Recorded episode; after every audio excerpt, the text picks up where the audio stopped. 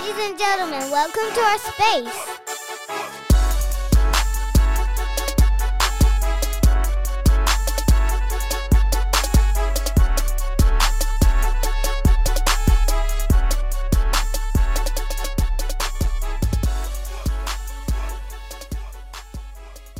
Rage and Review back at you. The most loyal podcast in the nation. I'm glad you guys could join us tonight. I know there's not a ton to talk about, but we're going to do our best. We got some baseball, we got some turncoat news, a little spring football, spring football game that occurred on this side of the basin. Maybe you heard of it. Just glad everybody's here. Nick, Jerry, Matt, let's do it, man.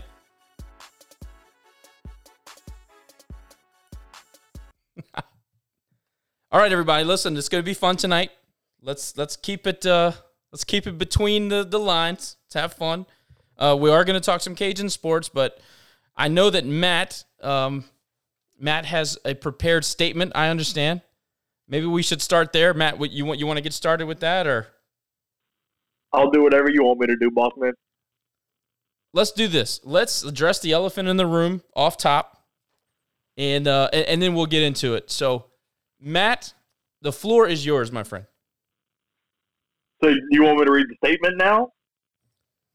So the rumors are true. There actually is a statement. Yes, please read that. There is there is a statement, yeah. Okay.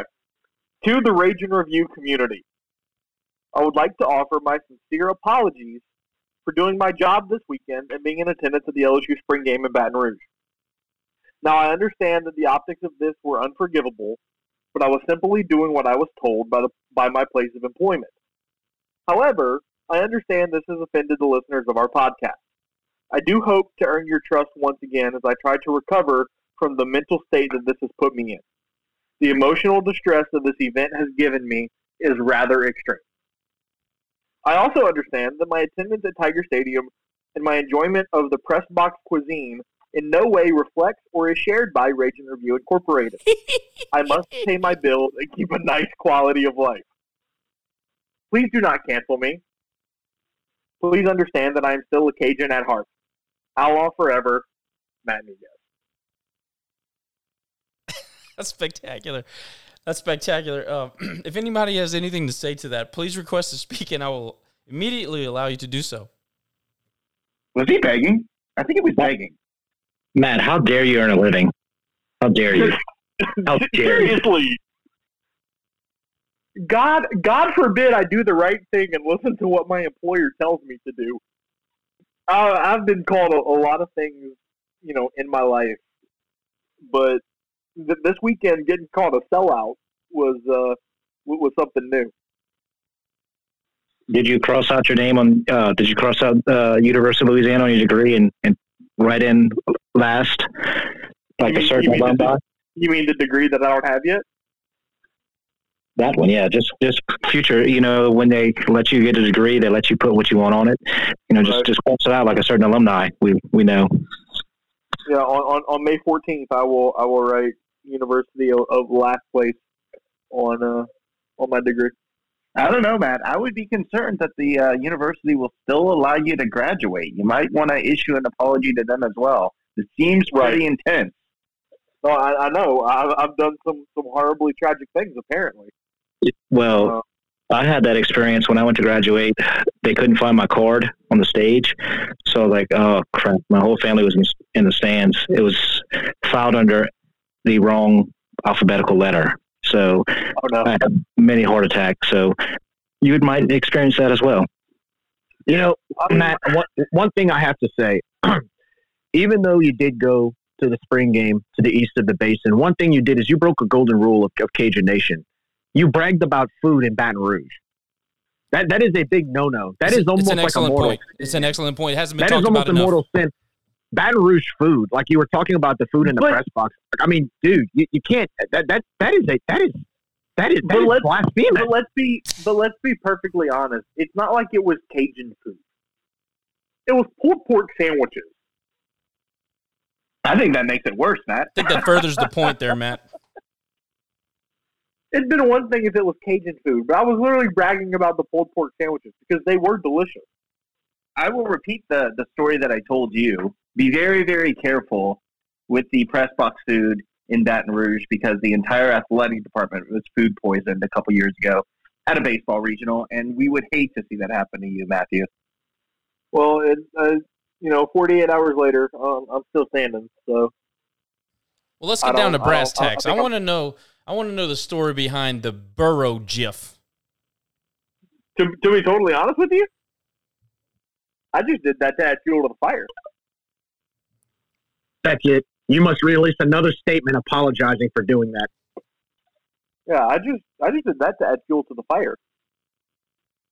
That's By the way, was. just want to reiterate, the floor is is yours, uh, listeners. This is for you guys, so please chime in. We've got a couple of speakers.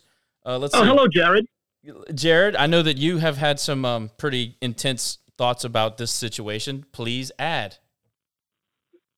I'm seeing that we're now finding out that Matt Miguez is really Cajun pick.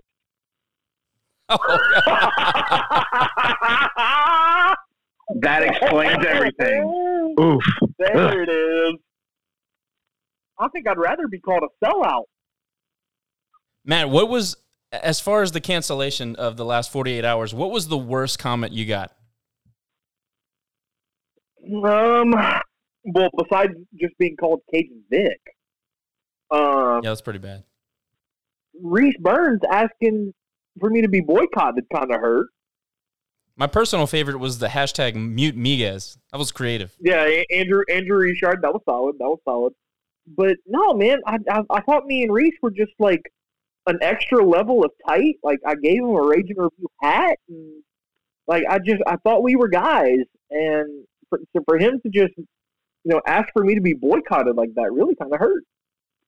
I mean, I, Reese can speak up for himself, but I'll say from my- from from I guess I'll speak for him in a little bit of a way. Uh, if I'm on the team and I'm at the spring game for my team, I would hate to see one of my most hardcore fans across the basin over there at, at the other place. So I guess I could understand Hey, that. I went I went I went cover the UL spring game first.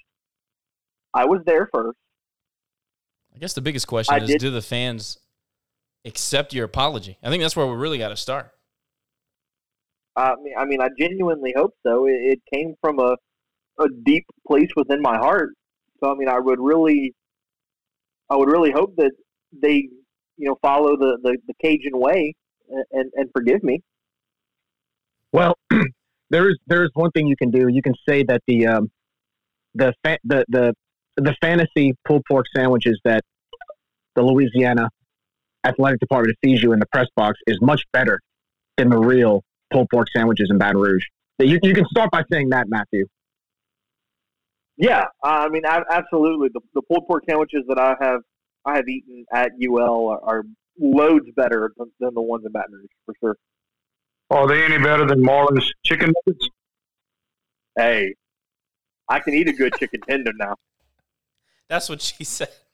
I, I, I, could, I could throw I could throw back the caniac. Don't tempt me with a good time. Oh God, you know it's hard to. where do we go from here? You know. You know what? I, I I- I've got an idea. I, this is a proposal that I think would be, well, I think Cajun Nation could get behind. A surprise next- proposal. Here we go. the next time it's just it's simple it's simple right we believe in the first amendment and freedom of speech and freedom to express yourself so here's here's what we can do how about the next time you have a work obligation to the east of the basin you wear a red ul shirt and take a selfie inside of their facility Ooh. So, can can I make an amendment to the proposal?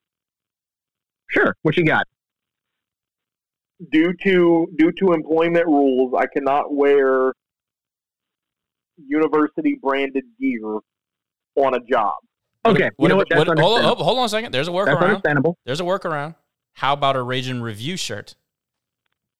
How about I'll do one even better? I have a red the game polo.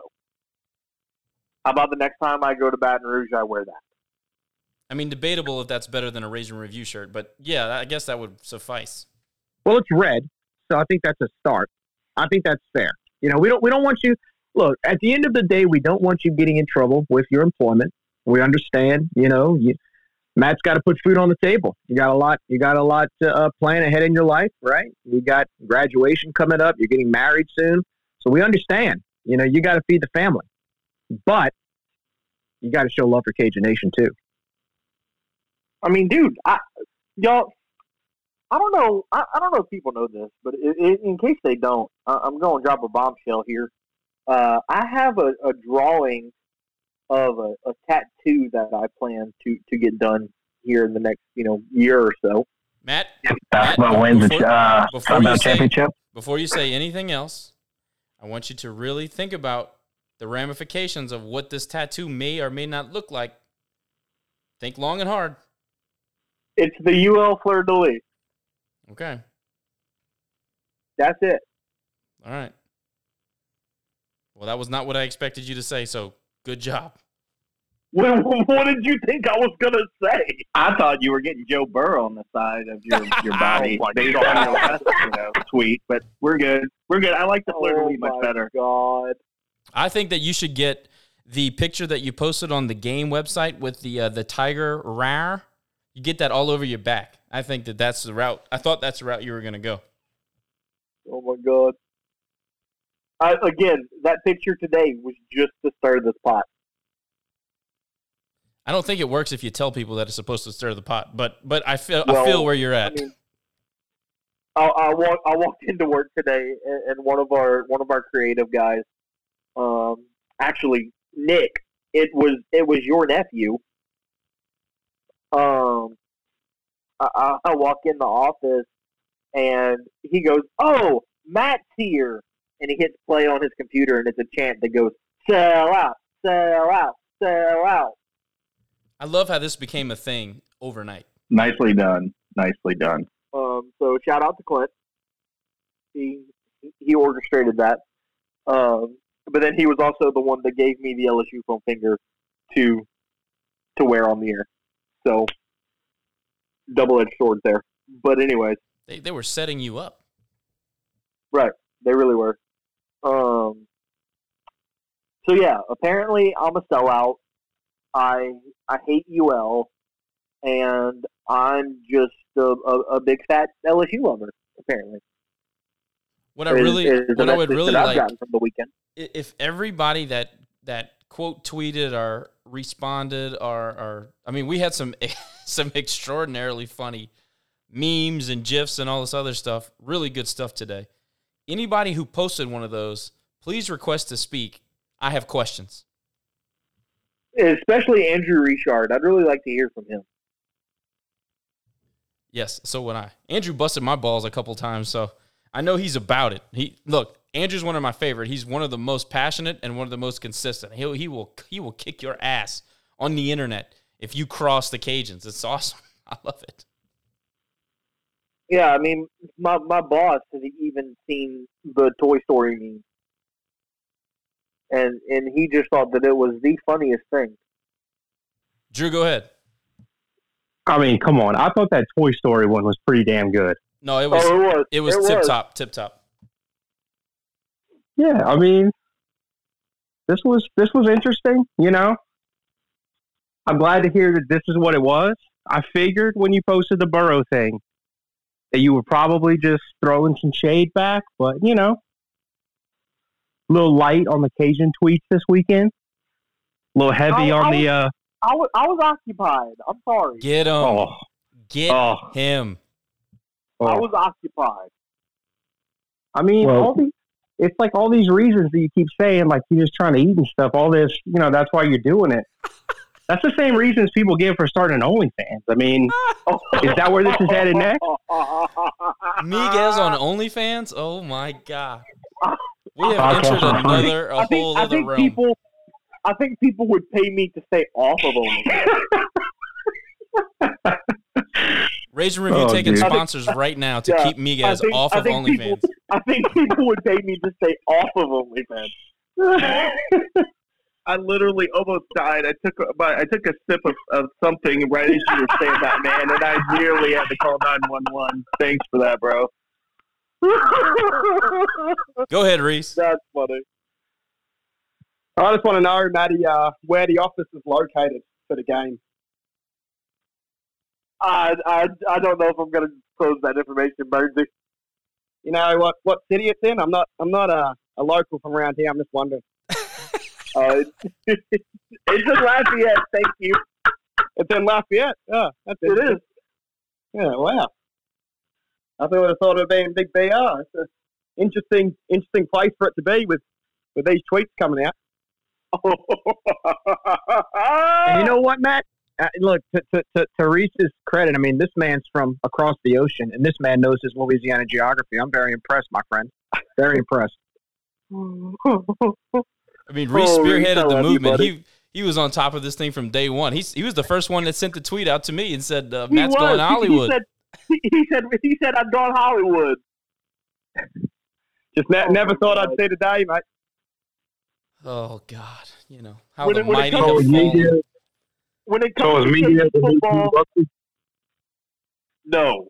Hold on, Oh, JMV. my Say God. that. Say that again. You drowned out. Is Miguez the new Tim Buckley?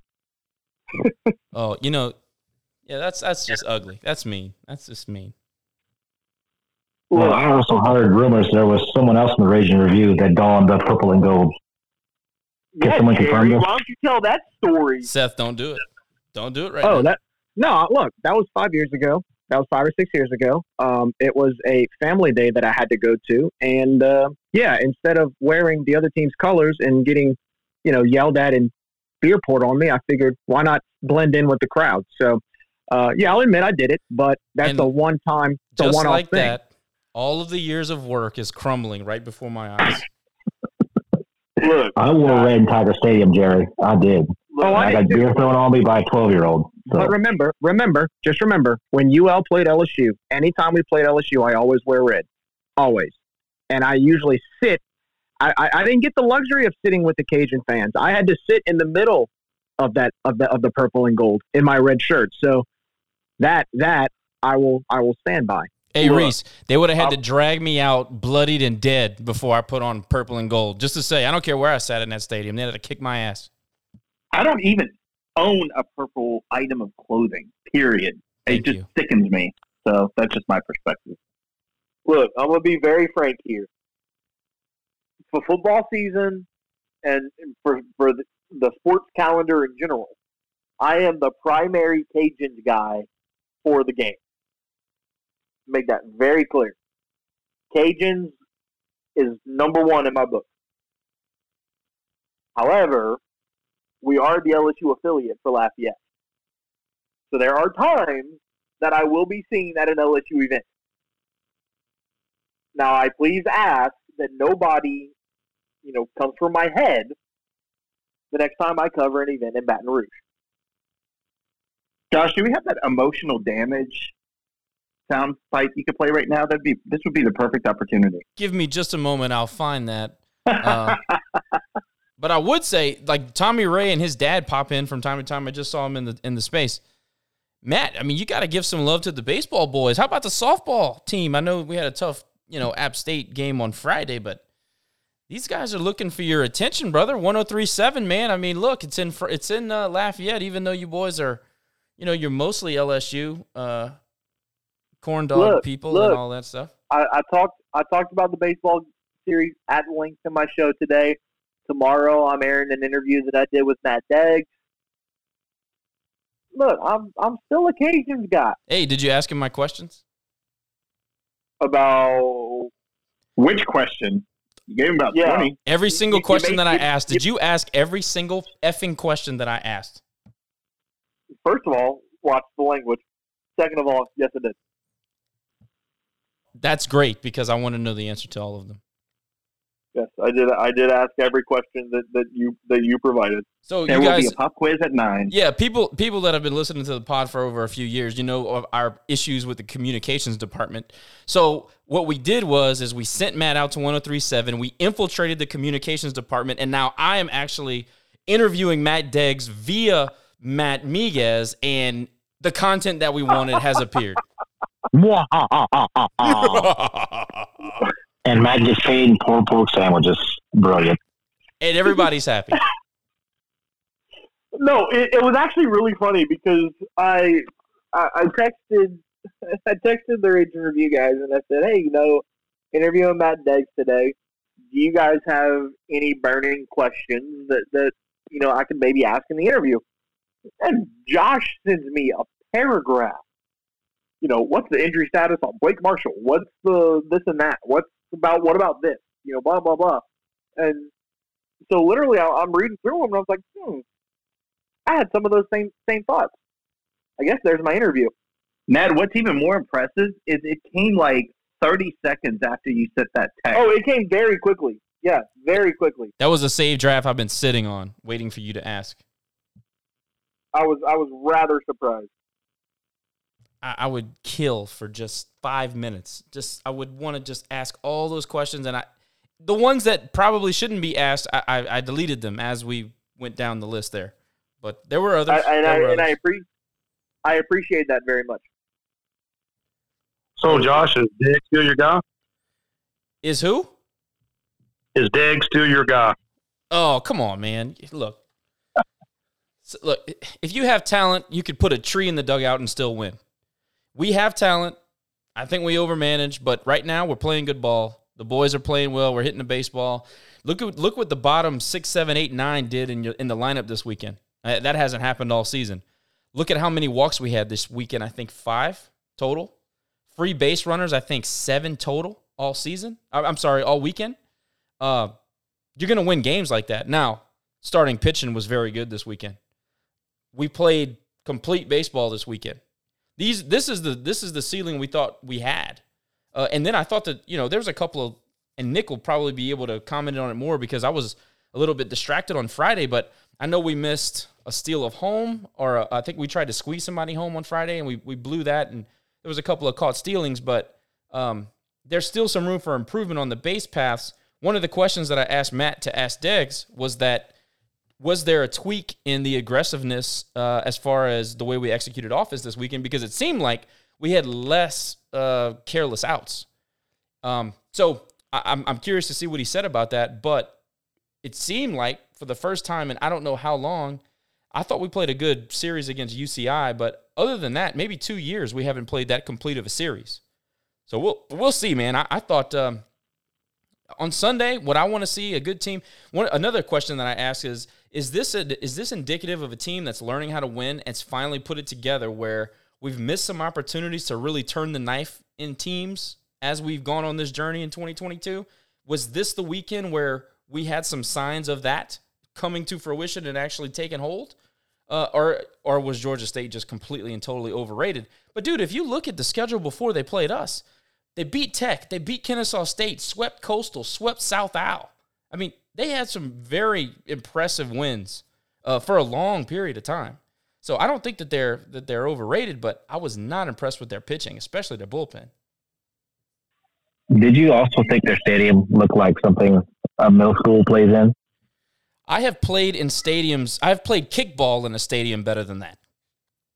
Like, I, I'm- I'm- honest- I was going to say, I will honestly have nightmares about that stupid guitar riff that they kept playing over and over and over and over again.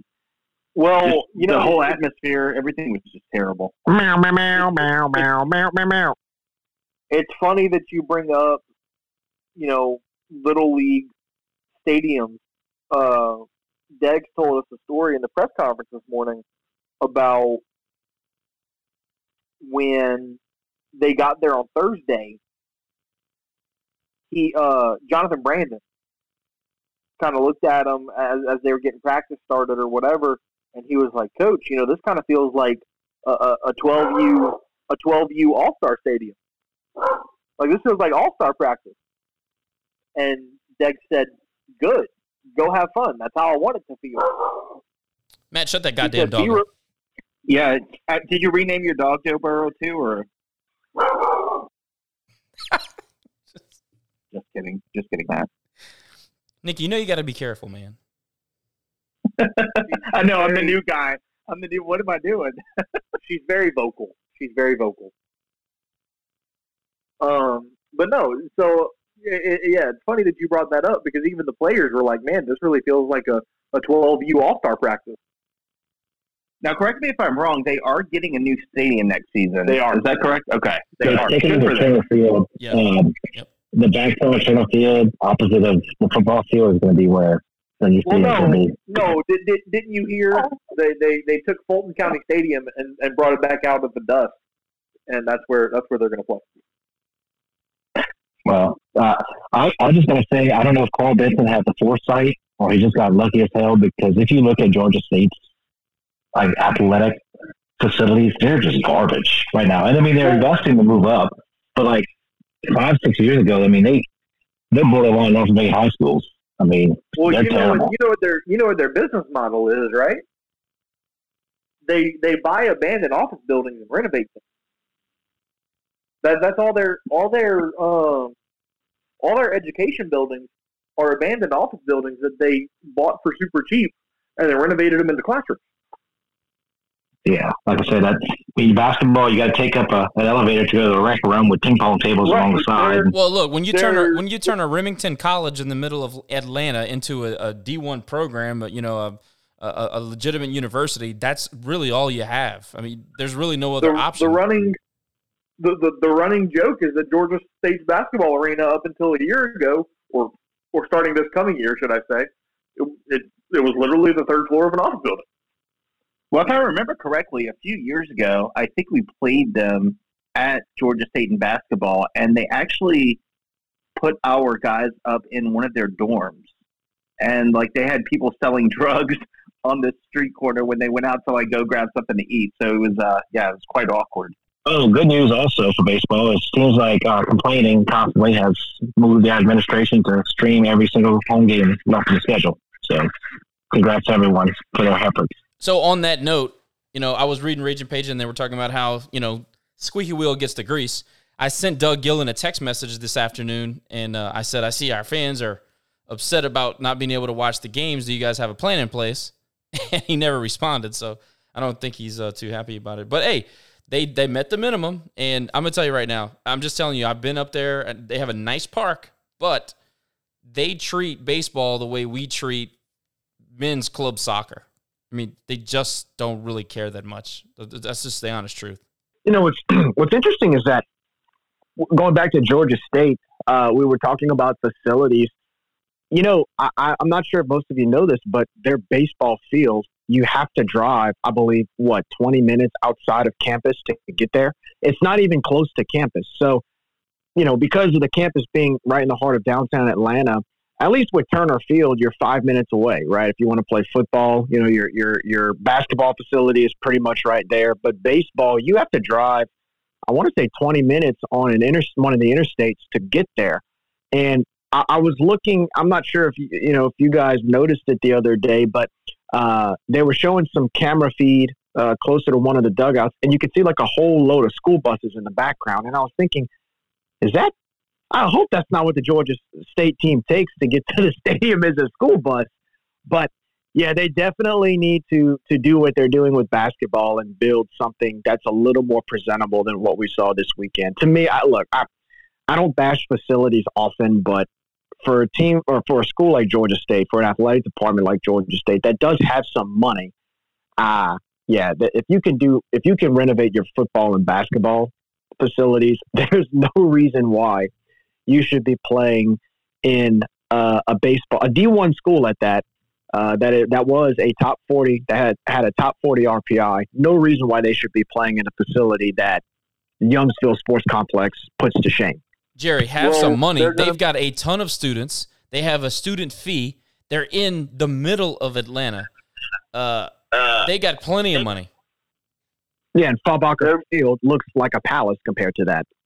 Well, they're they're in their defense. They they have a new baseball stadium almost completed that will be ready for next season. How about Um, Marshall? What is Marshall building a new one, or are they still going to play off campus? They're Uh, planning. They've got renditions of one. I was about to say, I think they've got some drawings, but right now their plan is that they're still going to play off campus. Was the last that I heard, at least. I believe ODU, Old Dominion, is also looking to uh, renovate their stadium as well. They started They're renovating Uh, this uh, offseason. Yeah, like they started along the first base side. Uh, they put like this deck for fans to sit in, but I want to say their their stands they're going to be demolished pretty soon, and they're going to be re- redoing their stadium as well, which is overdue because they're another program with a with a really good uh, a base a decent baseball following over there. Were they the ones that weren't allowed, or they didn't let them host their own regional last year? Or I'm not thinking of. That's correct. That's correct. That's them. Uh, that's that's That is correct. unfortunate. Go ahead, Austin. Take it. Oh, I was gonna say I was getting on to say what you just said a minute ago that I thought Georgia State was one of the ones at the top of the list where like 98 or 99 percent of their athletic uh, budget comes from student fees, which is crazy because That's right. I think we have like three or four percent for Yep. ours. Yep. That is correct. I think Louisiana is one of the only states in the entire country that doesn't really allow for much student fees, if I'm not mistaken. Um, I think it's one of the only so- states that makes you a, uh, the student body vote on whether or not they're going to, you know, institute a, a, an athletic fee. Well, Louisiana Tech learned that the hard way a few weeks ago. Well, that's a whole other podcast right there. Well, James Madison and the Virginia schools actually are like 65 and 70% um, student funded. So they're up there as well. James Madison takes like 75%. And there's a, a law, they have to get down to 70 to be FBS. So they have some work to do. Doesn't Georgia State also have like 50 or 60 thousand enrollment? I think the last time I checked, it was forty six thousand students. That And what's, helps. inc- that helps. what's in- well, what's incredible about Georgia State though is that I don't think that their endowments even on the on the academic side. I don't even think they have a two hundred million dollar um, endowment, and that's surprising with the number of students that they have. Agreed. I think I, I think you're looking at one of those type of universities. I think I want to say UCF has like sixty to seventy thousand, as well as USF down in Florida. I want to say that a lot of their student body takes online classes. Um, it's one of those types of schools that's more or less uh, you can take a class from anywhere around the country, and they they promote that. But it helps with the fees, right? Um, I, always kind of you know we always have an inside joke when it comes to Georgia Southern, like or Georgia Southern. I'm sorry, Georgia State, where they it's sort of like what UNO could be as far as athletics go. But then you look at the enrollment and you realize, well, they've got 60,000 students, and I think UNO has like maybe 12 to 15 now. Um, to where it doesn't matter if you're in a city or not, you definitely need a student body to fund your programs. Uh, and so I know the big talk recently is UNO. I think they're going to be doing studies on bringing football to uh, to the university, but a lot of that's going to consist of money. And the question is where are you're going to find that money. yeah, but Jerry, And- you're talking about Atlanta with a twelve million population. If you can include the metro, like Buckhead and all that stuff, you include the metro. You're talking about twelve million people. You include the metro of New Orleans. You're talking about one point two million people. I mean, it's ten times. Well, but but but it goes back to what I said about student body or student population. I mean, you've got sixty thousand students to fund you, um, whereas UNO has like twelve. yeah, that's what I'm uh, but- saying. Right, right. But I'm, I'm just saying in general, though, like you, you are right about that as far as population correlation. But at the same time, uh, it still kind of has that commuter school model. I mean, if you look at Georgia State, look at any of their games, look at their attendance. You know, it's not um, even in football. I mean, their football team has actually been really decent over the past three or four seasons, and you can barely count a thousand people in the stands. Um, even Yeah, with I mean- a 12 million population. I mean, Georgia Tech struggles to bring fans, and I mean they're ACC. I mean, it's it. Atlanta's not a college football town, but it's crazy to think. You know, Atlanta has you know three colleges: Kennesaw State, Georgia State, and Georgia Tech in that area, while New Orleans has what six?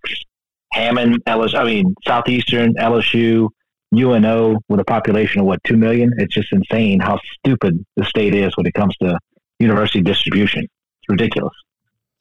That's also another like two hour conversation. Uh, I don't want to go in a rabbit hole. I'm just saying. no, you're right though. You are right about that. Let's talk about the game. Let's talk about the series. Actually, um, we'll start Sunday and just go backwards. I thought Sunday we just completely dominated. I thought that the offense came to play. Uh, again, I mentioned the bottom of the lineup. Julian's on a, a heater. Hoodie's on a heater. Rinconis is hitting the ball at people, but you can tell he's on pitches. He's not. He's not an auto out.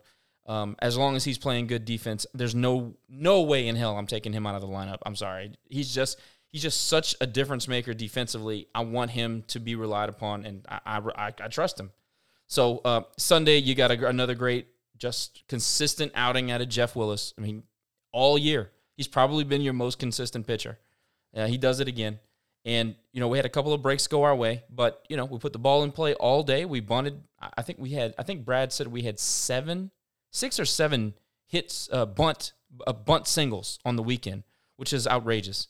Um, you, you got to think the team's trending in the right direction. Sometimes it takes, you know, maybe for the schedule to lighten up for people to get some confidence back. I understand that, and I understand that we're not playing Stanford and UCI and Southern Miss right now. Uh, but you have to think that maybe that that early out of conference schedule is really starting to catch up and, and help us in, in these later games. Um, we've got some games coming up that we're going to be favored to win. I know it's baseball. I know things can happen, but you got to look at Georgia State and say, look, that's a peer school. You know, now they're a Q2 school. At the time we played them, they're a Q1. So it helps our Q1 resume. It helps our RPI. It does everything that we needed to do. I don't think anybody expected the sweep, but Sunday in particular, you got to be impressed by how the team – completed the sweep, and then turned the knife. Anybody have comments on that? I was impressed by that. Yeah, I was gonna I was gonna chime in and say I, I liked a couple of things. Um, there were a couple of times where Georgia State may have come back and scored a couple of runs, and then we responded, or we scored a couple of runs to respond, and then we held them to, to nothing um, in the in the next half inning. So credit to our our pitchers for getting the job done this weekend. Our our hitting was spectacular, um, and and we did have a couple of base running mistakes, but I actually think that it was it was more on Wells at third, uh, waving guys home when he, he maybe shouldn't have, and I think he knew it when when he sent them. So I was encouraged to see that the mental errors were were definitely there was definitely a um, less mental errors this weekend. They're still there, but again, it's not it's not our players making dumb mistakes. Um, that that might have been on Wells not not being at third all that much this season. And I mean, if you go and sweep a team, I'm not going to complain about that. But that's really the only one thing that that I guess I could see that I'd have to complain about. But overall, outstanding series. Now, I will caution everyone and say we should go in the next two weekends and sweep both of the teams we are playing but don't get too spoiled because any Friday night pitcher, any I mean really any weekend pitcher, starting pitcher can pitch the game of his life and and we could, you know, win two out of three. Now if we go in and lose either one of these series, um, then I'll be very disappointed. But we can't expect them to sweep both. I would like them to sweep both, but I'm not also not going to throw my hands up in the air and and just say, well, season's over. We lost. We lost one at State. I think we just need to be prepared for for you know the possibility of that happening. But overall, very pleased, obviously, with a three game sweep this weekend. That was huge, and I think that that sets the tone for the remainder of the season. Jerry, real quick before you go, on Nick's point, we trailed at the end of zero innings this weekend. We trailed at the end of zero innings this weekend on the road. This is a team that hasn't played great on the road to this point trailed at the end of zero innings this weekend. I think that's something that needs to be pointed out. The other thing was that, you know, Nick's right. It's baseball. You can go to you can go to App State. That's a hell of a long road trip. You never know. We always run into travel problems when we go to Boone. That everybody's got a guy. So you can look at a UTA and you can look at, out, at, at an App State and you can say, well, we should win. We should go six and zero oh against those teams. I never think like that when it comes to baseball. Well, Josh, I think we trailed yesterday. Uh, they went. I think Georgia State went up 2-0, maybe yes, like in the second. But that wasn't at the say. end of the inning. That wasn't at the end of the inning. They well, well you're right. You're, you're, you're correct. They scored at the bottom of the inning. We answered at the top of the inning. You're correct. Sorry about that. Well, that that was going to be my next point. Um, you know, games like that where and at times we've kind of let it unfold. We responded right away and put put up 14 unanswered runs. I mean, that's I, think I think this weekend sort of epitomized uh, what we've been capable of all season long. Um, if, if you listen to the last episode, Nick, you walked me off the ledge because I was petrified. I was petrified of this team. I was petrified of this series. This team had only lost, or Georgia State had only lost two games at home going into this weekend. And, you know, outside of the Arkansas State series, we really haven't played too well on the road. So just all of the factors going into this weekend made me a little nervous. Um, but yet we responded not only by sweeping, but we responded by kind of playing a certain brand of baseball that we really haven't seen all season and, and consistent with it. I think the Friday night game, I think we went down four to three, like in the seventh. Earlier in the season, we we probably lose that game. Uh, for the bats to come alive, for Kemp to hit that go ahead home run, I think in the eighth or ninth, and to hold on to win that game was huge. Um, what stuck out to me as well was, like we talked about, pitching each time Georgia State got on base, each time Georgia State had a chance to uh, score runs, pitching shut them down. Uh, by the way, my, my, my, I tip my hat off to the pitching staff. Um, two pitchers pretty much pitched the entire game. Uh, now, granted, Jeff Wilson got a little bit of a, a benefit because we played seven innings and we run ruled them, but to still do that, to go all the way along with Schultz, that was huge. Seven um, strong is still impressive. That was huge. So and and especially the way Wilson pitched, giving up that two run lead and and just calming, settling down, settling in, and and, and finishing that game. But you're right, Josh. Everybody's starting to hit, just about everybody's starting to hit the ball, and I think we're starting to get comfortable now at the plate. That you know, moving forward, like you said, Nick, with this these series coming up, they are winnable series, but this is the type of weekend that can allow us to sweep again. This is the type of series that brings confidence into this team. So it's it's a lot of fun now. It's getting to be a lot of fun again because of the fact that we're hitting that final stretch and we're hitting we're hitting success at the right time. Uh, for those of you who don't know, I know D1 base. Oh, was D1 baseball that came out with a top 50 poll where I think we're at 42 now. Yep. Um, we're kind of climbing back up into that sense of uh, national relevancy, which is nice to see back where we belong. And we're doing it at a time when you know you need to get hot. You have to get hot this time of year. I mean, last year at this time of season, we were on the decline. Uh, I think this year it's the opposite. So uh, the way the schedule lands, the way that we're playing right now, uh, I like like I posted yesterday on the Twitter. Buckle up, guys! This could be a lot of fun for the next month, and I'm really really excited to see this team develop even more, and hopefully uh, make a decent run going into the tournament. I want to say that you know Schultz's performance and Jeff's performance back to back it eliminates the possibility of pitching mismanagement. Uh, some guys that have been struggling, or some guys that are not consistent coming in and you know giving away free passes and whatnot. I, I can't tell you guys how important I thought it was that we finally settled on a damn rotation and that some folks started to understand what their role was on the on the staff. I think that was so imperative. I mean, you can go back and look at the numbers. As soon as we found out who the Friday, Saturday, Sunday guy was, things turned for the better. And I think the fact that, you know, Schultz and Jeff can continue to go late into games, it covers up so many uh, what I think is weaknesses in the bullpen. I'm not saying these guys can't pitch. What I'm saying is, is I don't know if they're being utilized properly. So we we avoid all those what ifs when Schultz can go seven or eight or nine and Jeff can go seven or eight or nine. I mean, it's it's you got to keep that in mind. That's why look, I'm excited about Georgia State. That's that's a one hell of a weekend that we just played. Top to bottom. Offense, defense, everything, pitching. You you got to be excited. However, we didn't have to use the bullpen very much. Now on Friday, the bullpen was very effective.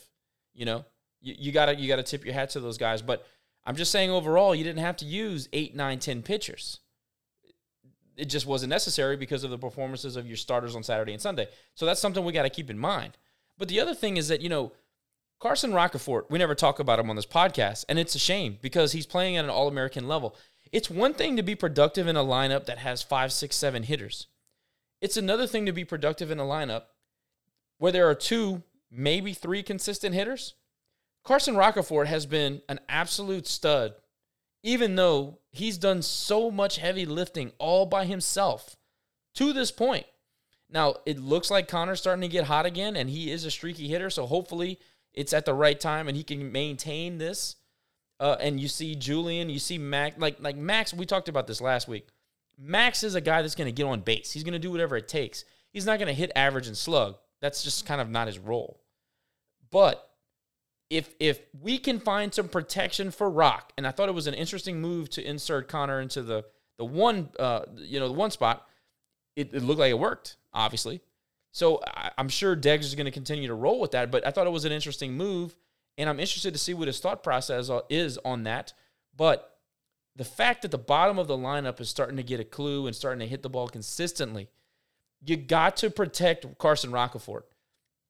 If he has any amount of protection, I mean, this dude, the sky is the limit for this guy. And going into postseason play, for for whatever reason, I just do not understand why coaches continue to pitch to this guy. Uh, in the in the postseason, they will not pitch to him if they do not have to. So somebody's gonna have to protect Carson. That is something that I'm looking forward. You know, like how are they gonna manage that going forward? Now that I mean, look, he's done it for most of a season. People know that he is a stalwart in the lineup.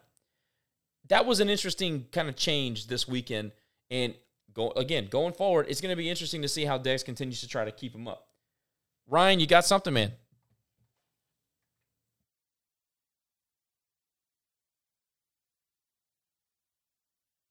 Ryan Landry, RC, aka Million Dollar Mullet, aka in Austin, Texas right now?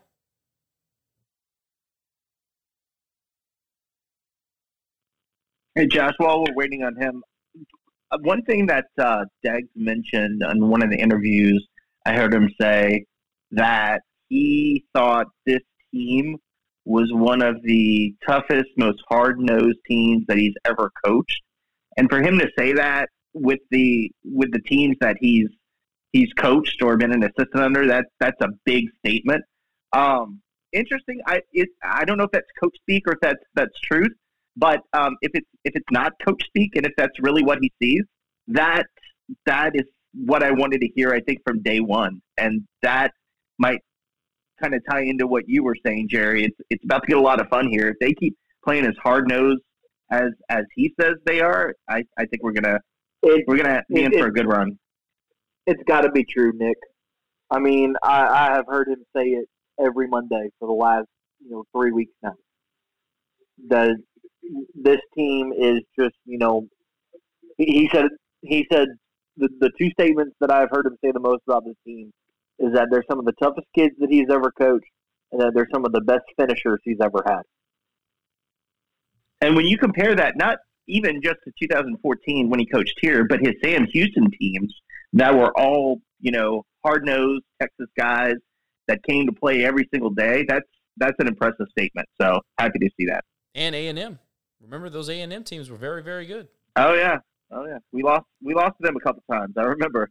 Yeah. Those fans are the worst. Those are that that is A and M fan baseball fans are the epitome of baseball fans that go to uh, excuse me football fans who go to baseball games and know nothing about the game. A and M baseball fans equal LSU football fans. Sorry, Matt, I didn't mean to offend you. But here's the thing. Uh, I'll tell you a story real quick, Nick. I was palling around with one of our fundraisers. Uh, this was probably around the Houston series, maybe right after the Houston series. And uh, we walked into the baseball offices, and uh, Tib just so happened to be walking out. And uh, we struck up a conversation. We were just hanging out, talking or whatever. And uh, the fundraiser made a comment about 13, 14, and 15 and how those kids played and their mentality and the makeup of that team.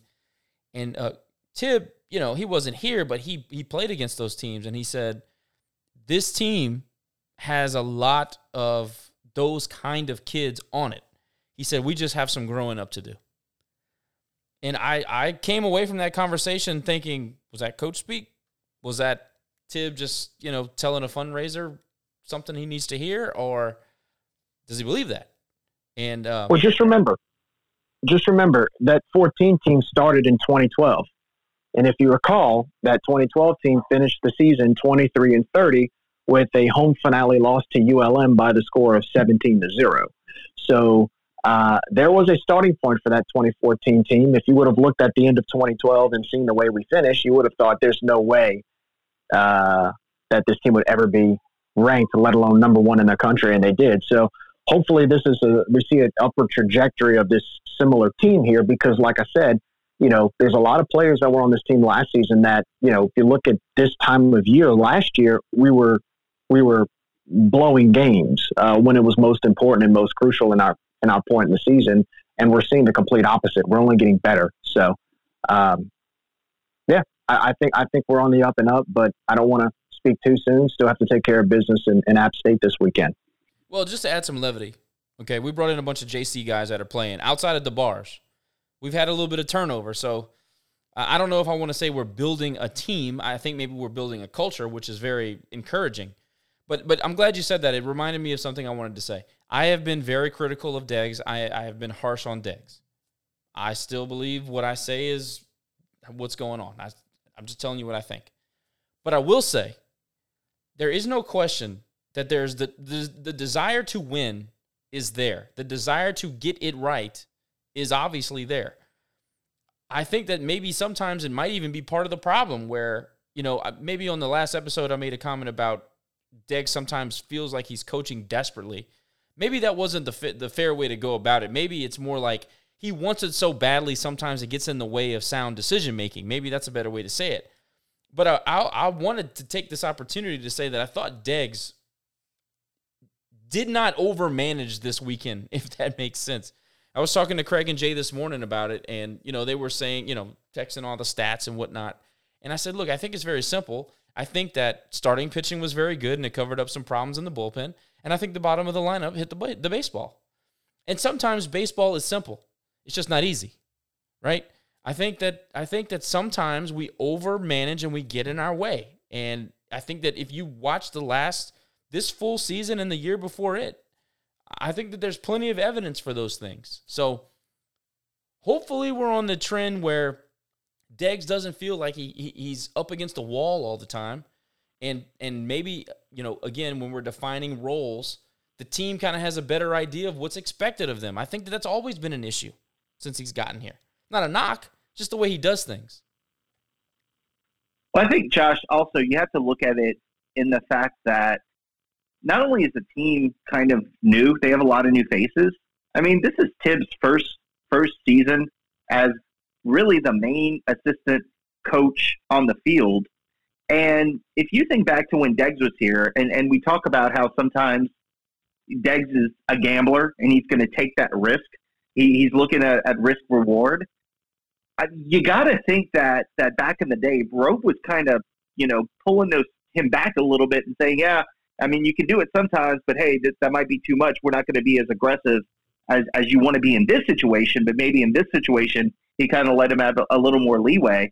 Uh, you got to think that that at this point, you know, the, the coaching staff itself, Tibb has probably got his ear a little more than maybe he had at the beginning of the season because there's going to be a little bit more cohesiveness as the season goes on. So maybe that's what we're seeing there because, again, as we've gone, we still have that aggressiveness but I'm not seeing the the uh, God, I, I don't know what word to use that's not going to come off as, as the wrong word, but you're you're seeing them be a little bit smarter in their aggressiveness as they go and not be quite as as just all over the place and and we're we're scratching our heads. He's not being as compulsive. word. Thank you. So maybe maybe the they're they're bringing the reins in a little bit um, because I think he needs that I think he needs somebody on on the coaching staff to maybe look at a situation where Deggs wants to send a guy, maybe say, well, maybe not this pitch. How about we wait? How about we feel it out? How about we see, you know, what's going to develop? So I don't know. Maybe, that's just a thought of mine. But I've seen the coaching staff mature a little bit as the season has gone, so um, that's encouraging. It's a great point, and if you look at the batting stat, nobody watches. I think that because of sabermetrics and all the different analytical stats and everything, batting average is almost I mean it's a dinosaur at this point. But if if if you're doing it old school and you look at the team batting average, we've raised it like almost 20 points in the last couple of weeks. And in my view, or at least it feels like, since that batting average as a team has started to rise, the risks we've taken have gone down. Maybe I'm crazy, but that's kind of how it feels. It felt like that this weekend, for sure. Uh, let me take this opportunity again to tell everybody who's in the space, please request to speak. We do this for you guys. We'd love to hear what you have to say. Uh, Jerry and, and me and Nick and Matt, we talk to each other all the time. So by all means, please speak. Ryan, give you another shot, 2.0. All you got to do is reach down there on that little mic button, press it, and then speak. Going once. And a two. moving on. All right. If anybody has any other topic they want to bring up, uh, like for example, we did the interview with Jackie Russo for the Ultra program. Uh, I thought she gave some good some good answers. Did you guys have any questions? Uh, did you feel like we missed a boat on a few questions for her on you know from a, from an interview standpoint? Is there something that you learned from the interview that you didn't previously know? There were a few things that I did personally. Uh, we'd love to hear from you about that because uh, if we ever get an opportunity to speak to her again, and it sounded like at the end of that interview she would like to kind of be a regular. So if we get the opportunity, we'd love to have your questions on tap to be able to ask them. So please speak up and uh, and, and you know add to the questions. I mean, obviously, again, we do this for you guys. You listen. We're just trying to provide the content you want to hear. Uh, Jerry, any any parting shots on Georgia State, and then I'll move on to uh, what we're going to see next weekend. Not really. I, outside of the fact that that was probably the best weekend of baseball I think I've seen us play in probably four four years. That I'll say that now it's time to move forward and look forward to App State. Um, I, I thought that again, everything that we showed this weekend has been pretty much what we're what we were capable of all along. Um, you know, it's one thing to go on the road to a place like Arkansas State and sweep, which, by the way, Arkansas State, it's amazing how baseball works, right? Uh, especially in this conference. Arkansas State took two out of three from Troy, a team that swept us earlier in the season. So uh, baseball works in funny ways, but um, I'm glad we're clicking now rather than when we played Troy and, and are, are, we're no longer on the decline. But um, to go on the road in Atlanta and, and sweep them, it's uh, again, it's brought us back to a sense of national relevancy. I mean, even Kendall Rogers gave us a shout out on Twitter yesterday. So um, just got to keep it going. Don't blow this opportunity. Just keep it going, and and and again, it's going to be a lot of fun if we if we continue to capitalize. Nick, do you feel yeah. vindicated uh, because you you definitely had that that feeling that Georgia State wasn't all that, and uh, you were proven right, man. Yeah, I'm patting myself on the back as we speak right now. Um, no, man. I mean, it's just I don't know. I, I wasn't sold on them after they got swept by Georgia Southern. Look, we if you think back to the South Al series, I think the Troy series really left such a bad taste in all of our mouths that if you think back, I was worried that we would go 0 and 6 at that point because we looked so bad and we didn't compete whatsoever at Troy. And then we started putting together series wins. And I thought that Georgia Southern series is really the one that told me there is nobody on my schedule, on our schedule this season for the remainder of the regular season that I think we can't win a series against uh, because that really showed me what I needed to see. Because again, we should have swept Georgia Southern. That's right. Um, and how would how would that look on our resume? So I really look back to that series as the one that that kind of predicts what I think will happen through the end of the regular season. And I tell you what, if you win every single weekend series except for the one against Troy, you put yourself in a prime position to to make a regional as long as you don't poop the bed in the tournament and go 0, 0 and 2, I think you, you put yourself in a really good position and also put yourself in a really good position seedings wise for the tournament. So um, I, I'm, I'm hoping we get uh, series wins next two weekends. That Texas State series, though, that's going to be one for the ages. I can't wait. Well, to add to that real quickly, Nick, and we'll move on, but you took two out of three against UC Irvine, who was ranked 14th at the time. You took two out of three against Houston, a team that I thought we should have swept, and they're they're playing pretty well right now. You took two out of three against um, South Al, a team that swept us last year. You took two out of three against Georgia Southern, who is in the now in the top twenty-five. You really should have taken two out of three against Southern Miss, who is now ranked in the top five Uh, nationally. I mean, they might become they might be able to be a national seed. So, oh, they're going to host. Even even in spite of the the record, you know, look, we're 23 and 16, but even in spite of some of the losses, right? There are a lot of losses you want we want back, right? You want the Georgia Southern game back. You want the, I want the Nicholls game back. I want this that Friday ULM game back. Oh, just ask Deggs; he'll tell you.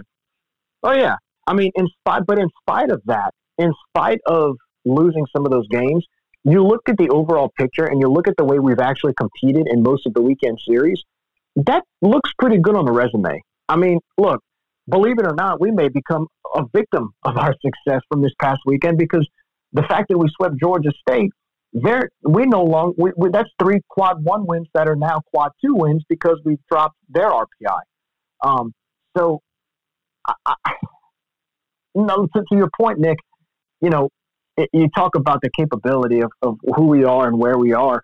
But if you look at the schedule, and, and as long as we keep doing what we're doing and, and, and keep clicking like we're clicking, in spite of playing teams that may not be ranked as high in conference, if you keep winning and you rack up those wins, the rest is going to take care of itself. You know, it's like in the RPI. If Southern Miss keeps winning, you know, if teams, are, and I dare me to say it, but a school like Tech, they keep winning. You know, we go to we got two midweek games at Rice. You take two out of two against them. Um, Georgia Southern keeps winning. That is only going to help us by default.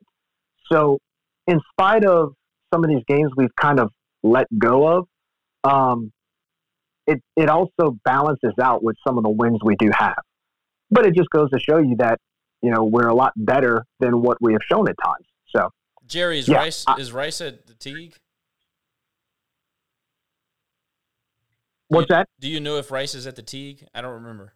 No, it's, it's in Houston. It's, it's going to be. I think it's a Tuesday and Wednesday night game in Houston. Good because that's an RPI killer. They are terrible. Well, yes, but you know, just you just got to rack up the wins. Just rack them up. No, you got to win. You got to. Austin, what you got, bud? Well, Rice is terrible, and also so is you know UTA, and uh, I think we have to play Little Rock at home as well. And you know, I just don't want to create any like unrealistic expectations for the rest of the season because, like you guys said, I mean, you know, even though we're playing really good, like we're not, we're probably not going to go twelve and zero. Oh. Like it's just, it's probably not going to happen. We're going to drop some games here and there, and you know, those series against UTA and Little Rock at home, those are the kind of series with how bad their RPI is. You really have to win all three games just to stay put. And like, right, we're on the RPI right now. We're kind of, were we like 42, 44? 44 today. I mean, that's kind of on the. I mean, I, I, there's no, there's really no cutoff, you know, for it. It's it's different every year, but we're kind of still on the outside looking in right now, and I just don't know unless we win every single game almost. I don't know how much more we'll be able to move up. I think for right now, I think the best thing is just to try and possibly get the best seeding to get in that top two spot so you get that bye for the conference tournament. I think right now that's that's the best possibility, and just try and get as deep in the tournament and, and win as you can. Um, which, if we keep playing like we did this weekend, uh, it's definitely a possibility. I mean, we did everything that we need to. We only made. I mean, they had a they had an error that they charged on CJ late in that last game that really wasn't an error. But besides that, we only made one error. A pitcher, field, uh, Jeff Wilson, fielding the bunt we didn't really walk any guys, which is normally the problem with our bullpen, and we didn't really get to the bullpen. So I'm not entirely convinced that that's a solved issue. But yeah, I, I don't know. We're we're protecting uh, the the lineup switching around. We're protecting Rockmore. Uh, Hood's hitting the ball. Uh, CJ was hitting the ball a little. We're just getting more contribution. It's not just a few guys trying to do all of it. Um, but I don't know. For me, that would be the goal is just to to get better seating for the for the tournament. I think you're right. I think that's smart. I think that even though this weekend happened the way it did, I still think, like you said, we're on the we're a bubble team.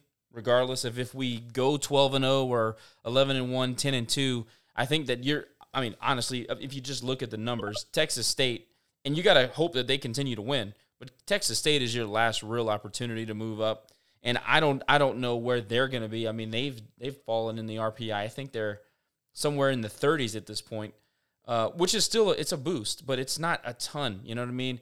I, I, I, think that you have to you have to aim at winning winning the tournament. I think that's the only way to postseason play. Uh, that, that's me. I know we I know people are excited because we we swept on the road and you know we're winning and, and I understand all that, but I think that if you just look at the RPI and you look at the numbers, um, unless our opponent's opponents go on an absolute tear I, I just don't I, I don't see it out large in our future. Uh, Mr. Andy well, Thomas, what do you have, sir? Uh, well, you guys pretty much answered my two questions for me. I was just curious to see where we kind of stood in terms of the bubble maybe potentially, you know, say we make it to the conference tournament final against Texas State and maybe have a really close loss by one or two runs, do you think we potentially get in that way?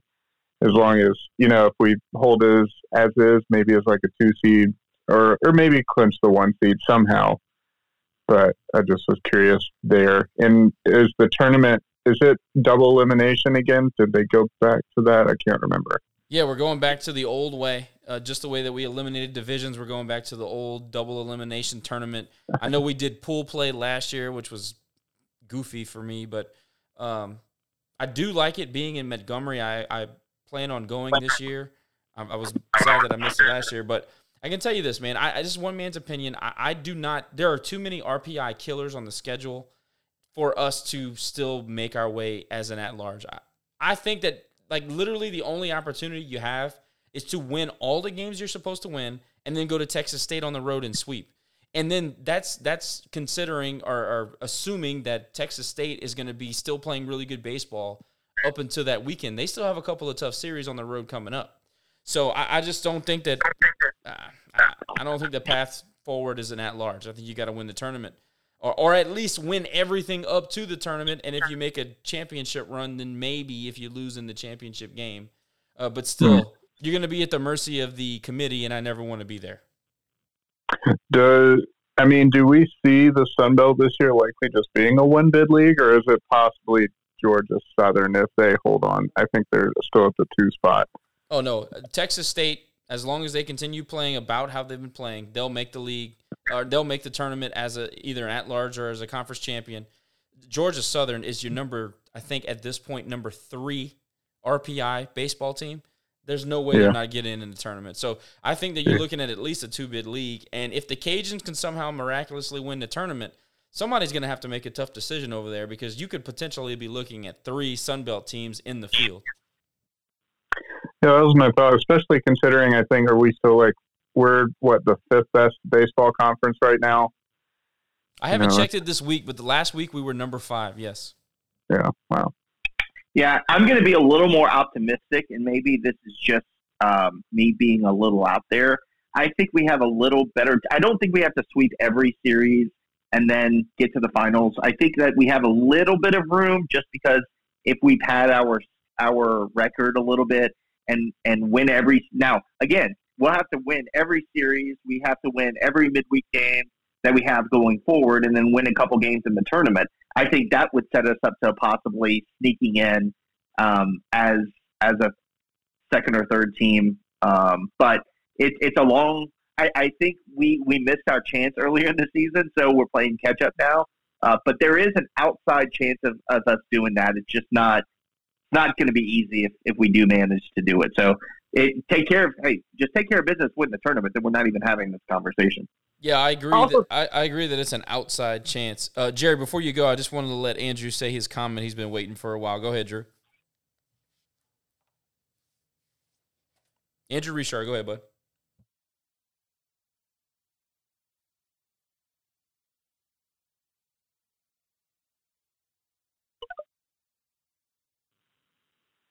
There we go. Sorry about that. Uh, this is a little off topic for Cajuns baseball, but just baseball in general. I don't know if y'all saw Dallas Baptist got into CUSA or is going to get into CUSA. I was wondering if y'all thought like that was kind of a a lifeline for CUSA, or if you think it's like uh, still like too little, too late. Are they getting in as an affiliate school, or is it going to be football, baseball, basketball, or what? What is it? A full membership? What is it? It seemed like when Kendall Rogers tweeted about it that it would just be just be baseball.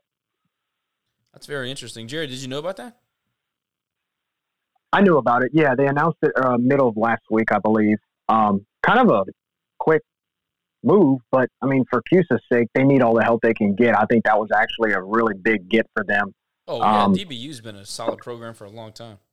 No question, but I mean, that's really that's really the only benefit for CUSA adding them is baseball. I mean, everything else. I mean, they obviously don't play football, and I really don't really. I mean, do they play? I'm sure they really. I don't know if they do much in basketball either, but um, it's huge for them for baseball, especially losing Southern Miss, losing Old Dominion, and then losing Marshall. Uh, even though Marshall's not quite up to par with the other two, but still, um, you know, adding adding them is going to be it's going to compensate for their for their loss of the other three schools. A little. I mean, it, it, yeah, it gives them a, a little bit of a a bump, but the three schools. Um, I don't know. I mean, congratulations in baseball, but everything else is still the CUSA going forward. So good luck with that. Yeah, and let's be honest. As much as we love baseball, on the national scene, baseball doesn't yet move the needle. It's football and basketball. So CUSA still CDOA, which I think is hilarious. Uh, but uh, look, you, you got to give them some credit. I mean, you got Tech and CUSA. Um, Rice was historically a very good team, but they're obviously putrid now.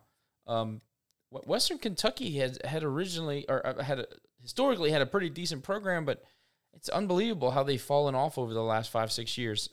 That's terrible for them. Um, I'm not going to cry any tears for CUSA, uh, but you know they they got a de- couple of decent programs in the league. FAU had a nice run for a while. Uh, UAB was was okay for a while right there in the back half of the 2008, 9, 10 season somewhere in there. So I don't know. Crimea River, I hate CUSA, so whatever. Uh, you know, thinking back when when we had FIU, we had Middle Tennessee. I think it was Dewon Brazelton was pitching for them.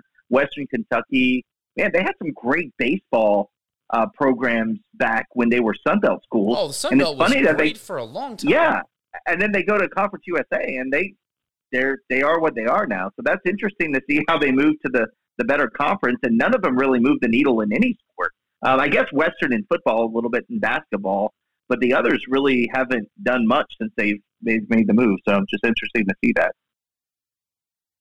I think when they made the move and they realized what they were in for, uh, they just dumped a ton of money into football and said, "You'll say a couple prayers and say, please help us." Yeah, good luck. well, you know the good news though, like now DBU is in there. There's more. There's more people that can go to the gas station and watch them play their baseball games. Anybody uh, want to mention the ultra interview or softball? Uh, I know softball lost to App State, which was like, I don't know, that was tough to swallow. That that's not expected, but uh, they before that they were on a nine game winning streak and looking very good. That thing came out of nowhere. Yeah, I mean, I was just gonna say, what's uh, is it? Just are they young this year? I haven't kept up with with them as much as I normally have. Well, yeah, they. I'll, yeah, let, I'll let JMV cover softball. He's uh he's very in tune to the program, and yes, they they are young and they've got a lot of new players getting a ton of playing time. I think Jerry something like six or seven freshmen. Yeah, have got, played a, a ton say, of pitches. There's like five starters, I believe, that are freshmen in and out of the roster. But I did want to say too, they basically took a cross country tour in the past seven days. So, I, look, that game they dropped to App State, I'm just going to call that travel fatigue. But the way they responded on, on Saturday and Sunday was was huge. Um, you know, look, you go to you go to South Val, you sweep them, then you go up towards uh, what is it, Indiana and Illinois. You take care of business. You go what two for two against Big Ten competition. You go to St. Louis. You basically run rule them to, to smithereens. Then you go all the way from uh, the mid, uh, the upper Midwest to, to North Carolina and, and take two out of three uh, against uh, a conference foe. So, yeah, is it disappointing we lost that one game to App State? Of course, but I'm not going to let that overshadow the fact that we did a cross country tour and and won majority of those games. So uh, it, it's good to see that uh, they, they they survived that week and um, look, they're a team that's learning on the fly. They are. They're learning too. So uh, they're on the up and up. I, I I'm looking forward. I, believe it or not, look, I want to see this team finish strong this year. But I'm really looking forward to seeing what this team's going to do next year and the year after with this young this young roster. Uh, they're starting to hit the ball. They're starting to they, they're pitching pretty well for the most part. It's going to be re- the softball is going to be a lot of fun to watch in the next year or two after this. JMV, you want to make any comments about softball to our friend here? Uh, Jerry pretty much hit the nail on the head. Uh, we do have about five freshman starters, and you could say six when Sam Landry pitches. Uh, I'm kind of like Jerry. I think we lost that game just for fatigue, but Jerry wanted to bring the kids on the road to uh, toughen them up because I mean, if we want to make it to the World Series this year, next year, any year, I mean, we're going to have to go on the road at some point or another. But uh, the thing that people don't understand about this team is, I think we're like 34 and 11. Not only are we competing with these freshmen, but we're winning. So that's that's pretty impressive. Agree. Austin, what you got, man? No, the, the the important thing to know with this team is that the way they played over the past few weeks has put themselves in a position where they still control their destiny to win the regular season title if they win out, um, and they've also uh, done well enough against good competition to where that an at large really isn't at risk as much as it was early in the season when we lost all those games to superior competition and with how many freshmen they have, I think we're hitting something ridiculous like well over 300 as a team. Uh, we're top five or 10 in the country in batting average. We don't have the power. We don't have the power that we normally do. Um, that people are used to seeing from Raging Cajun softball, but they they're on the base paths all the time. I think maybe sometimes they get a little bit too aggressive with the base running mistakes, but they're young and they're just playing aggressive, kind of like the baseball team does sometimes. And it gets them into trouble, but it's uh, better than playing on their heels. Yeah, we're actually number two in the nation in hitting batting average. I think we're 362 as a team. We do lead the country in steals. I think our team ERA is right around 220. That's not bad for a young team, Jay. Well, we- no, very very competitive. Just a little bit different than what people might be used to seeing as far as like all the home runs and stuff like that it, the comment I'll make about softball is that you know people that people forget that we made a gigantic transition from Lotief to Glasgow, and we never had a big dip. We still went to regionals. We still won regionals. We still participated in the postseason, won conference championships. The series uh, winning streak uh, has extended into like I think seventy one or seventy two. I think that finally you're seeing the results of a program in transition and Glasgow's recruiting classes coming in and him having to field his team and all those things. There's so much involved in all that. And even though it's three or four years removed, I think that this is what we're seeing. And at some point, we were going to have to turn the program over. So I think if, if you know, and, and it's a lot easier for people that kind of watch from the periphery to have a little bit more of a, a level headed opinion. But I, I understand that people that are very much involved with softball have an expectation, and that's great. We should all have expectations in our programs. Uh, I just think that that's that's part of the story that we should tell. Uh, one thing I'll say, look, we keep, we've kept, yep, kept you guys for one hour and 20 minutes. We'll go another 10 minutes. Um, the last question that I'll ask, and if you guys have anything else, please, you know, it's fine to, to add to it. But uh, my question is a topic that we talked about on our last episode, and it was about the streaming of the games at home and our, you know, desire to be at the top of the Sun Belt and everything that we do and obviously we've kind of fallen behind in the streaming. Uh, you know, helping our, our fans watch the games and be you know exposed across the country and all the other things. I, am curious as to what you guys think about uh, our radio guy Jay Walker arguing with fans on Raging Cajun about why or why we shouldn't have the games streamed. And there's one particular poster that is upset that you know we haven't kind of committed to that and given it to our fans. And Jay basically told him to get over it, and the past is the past, and now it's time to move on. It is time to move on. We should totally ignore the debacle that was the streaming problems that our, our program had. I, am I'm very curious to to people that listen to the pod uh, that are diehards like us that maybe can't always make it to the park. Uh, what is your guys' opinion on number one, not being able to watch your games, and number two, people that are connected to the program saying basically get the hell over it. Yeah, Josh, I'll kick, kick off the conversation by saying one, I, for anybody who knows me, I love Jay. He is like one of my greatest friends. I've known him for God knows how long, growing up at, at the Tigue. Um, and, and Jay can be very opinionated and I respect a lot of his opinions a lot of the time. Um, and he will stand steadfast in those opinions, and I respect that of someone who is who is that committed to what they think. That being said, I don't agree with him on this one because I compare or I look at, at our program as one of the top baseball programs in the country. Period. End of story. And I'm not comparing them to um, to other schools. I'm comparing other schools to us. And so when I see other schools that that have this available to their fans, it's disappointing when we don't. And I don't fault anyone for having that opinion. Um, and I I struggle to find any fans who will not have the same opinion as we do on this. This is one that I think populism rules. I think most people are going to say, yeah, we should have every game streamed. Um, there's really no drawback. Again, you can say, oh, well, it's going to hurt attendance. We will never. Now, we may sell enough tickets to sell out the Tigue every single game, but I tell you, as I said on the last pod, it's not going to be sold out every game. The people who are going to the game are going regardless if it's streaming or not. So there's really no drawback. In fact, there's more of a drawback, in my opinion, in not having recruits and their parents and, and players' parents and people like me who live outside of the city seeing the games than there is just saying, "Oh, well, just listen to a baseball broadcast." I I just I don't agree with that, and um, you know, again, the man's entitled to his opinion. I I respect his opinion. I'm just going to say no. I don't agree agree with his on this one.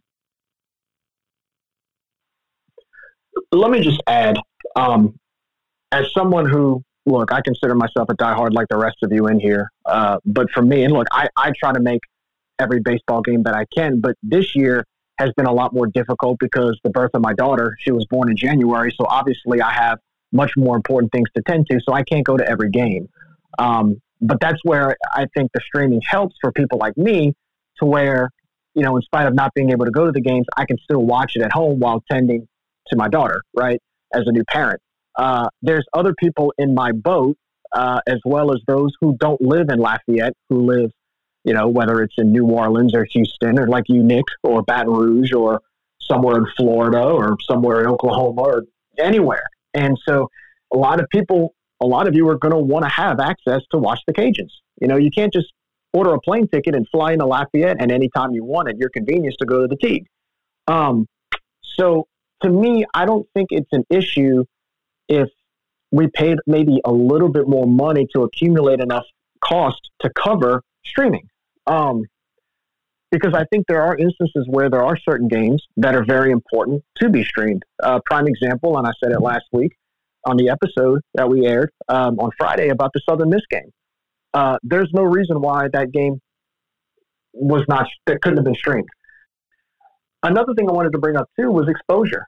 It's all about exposure. You may have somebody that has no ties to the university, no ties to Raging Cajun athletics, who may start watching Cajun sports and fall in love with it through streaming. Um, that actually happened, believe it or not. One of my good friends, who who is a frequent listener, um, met him in school here at UL. And the reason why he attended UL was because as a kid he remembers the 2000 Omaha team, and remembering, you know, well, I want to go to a school like that. That's what attracted him to UL because of what we did in Omaha in 2000.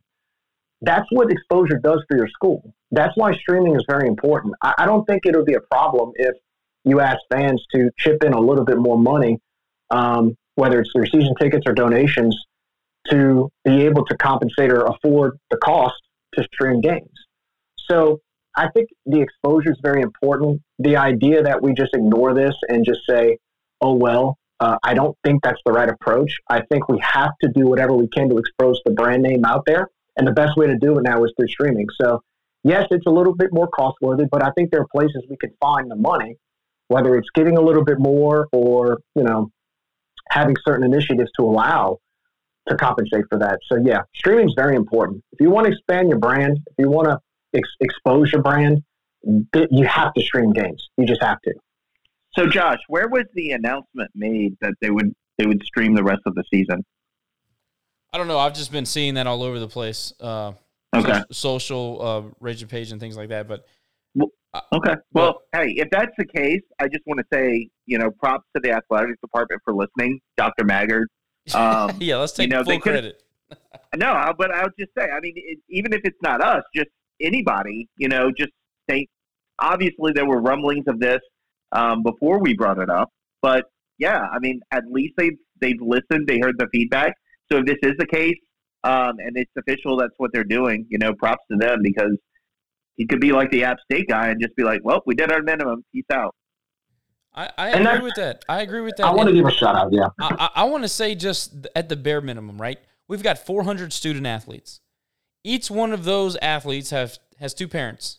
You're at 800 people. If half of those people have one sibling, you're at a thousand people. Okay. At minimum, you're allowing a thousand people to watch their family members play sports. I mean, that's a cool experience, man. I remember watching my cousins on TV when I was a kid play baseball and football, and I thought that that was the coolest thing ever. It made me want to play sports. And if you know, if I would have been any good, I would have been an asset to a college program. You know what I mean? So, who knows the recruiting ramifications that that has, impli- implications that it has. At at minimum, you're keeping talent in the family. At maximum, you, you're you're spreading your brand everywhere, and and maybe some kid in you know South Texas where where Deggs really enjoys to recruit. Maybe some some kid in South Mississippi where a lot of our football uh, coaching staff comes from. Maybe those kids are flipping through the channels one night and they see on a stream our football team or our baseball team or our basketball team. You never know who sees those things. I can tell you just looking at our analytics from just the little things that we do on the pod, it blows your mind the amount of people that see what you do. And I can't I can't imagine how much more, you know, how much more magnified that is on TV. So I just wanted to make that point because you, cannot quantify the amount of impact that it actually has. Yeah, and to add on to that, Josh, just flying my UL flag outside that says Raging Cajuns, I can't tell you how many of my neighbors will stop by while I'm outside and go, "Hey, I, I caught your, I saw your your flag was up. I caught your team on the stream this weekend." You know, I mean, just casual fans here like catching our games just because I flew a flag outside. They wouldn't have that opportunity otherwise. So you're absolutely right. And the more you think about it, the more it really kind of bothers you that we had to bitch and complain to get any and, and and I'm obviously we're taking some credit for bitching, and I'm not just talking about Rage and Review, I'm talking about fans as a whole. We had a pretty good backlash uh, because we couldn't watch our stream, right? But it shouldn't take that. We again, going back to the messaging, how long have we been talking about it? We suck at messaging here. There should have been communication with the fans. There should have been some sort of an idea that we weren't going to be able to see you know, I don't remember how many home games that we've been able to miss on the stream, but it's too many, and it should have been communicated. Uh, that, that- I'll I'll die on that hill. Yeah, I agree. But I'll also say there are so many years where we moaned and complained and they did nothing. So I'm just happy to see some progress. It's a good point, Nick. You're right about that. At least somebody's listening. That's that's a good point. All right, good deal, guys. Look, it's been another fun raging roundtable, as we like to call them now. Thank you guys for coming and participating, and you know, continuing to be part of the the diehard fan base that we really need and this this community really deserves. So, uh, I'm sorry that we have a turncoat amongst us. I'm sorry that Matt's gone over to the evil dark side. I was going to add to that. Did he leave early? I saw he was in the in the space earlier. Did he leave early because he had to take the road trip back home to Baton Rouge now, or Look, I gotta be honest. I have been like, I know that it's kind of a bit at this point, right? But I have been laughing about this entirely too hard for 48 hours, and I hope that he can roll with the punches because it's just too funny. But uh, in all seriousness, and I, I think the majority of our listeners know this, uh, Nick is about as hardcore as it gets. Jerry's about as hardcore as it gets, and you guys know me. I'm, I'll fight an LSU fan for fun. So, uh, don't worry about us. Rage and Review is going to continue to do what we do. Uh, we we enjoy what we do. We put a lot of time and effort into this. Uh, never in a million years would you guys ever have to worry about at least the three of us selling out. It's just not going to happen. It's not in the cards. So, thanks for coming to the space. Appreciate everybody participating. Uh, we will do our best to make this happen next week. Uh, but look out for our next episode in the middle of the week, probably maybe Thursday. Uh, look out for the episode to drop. Y'all have a good night.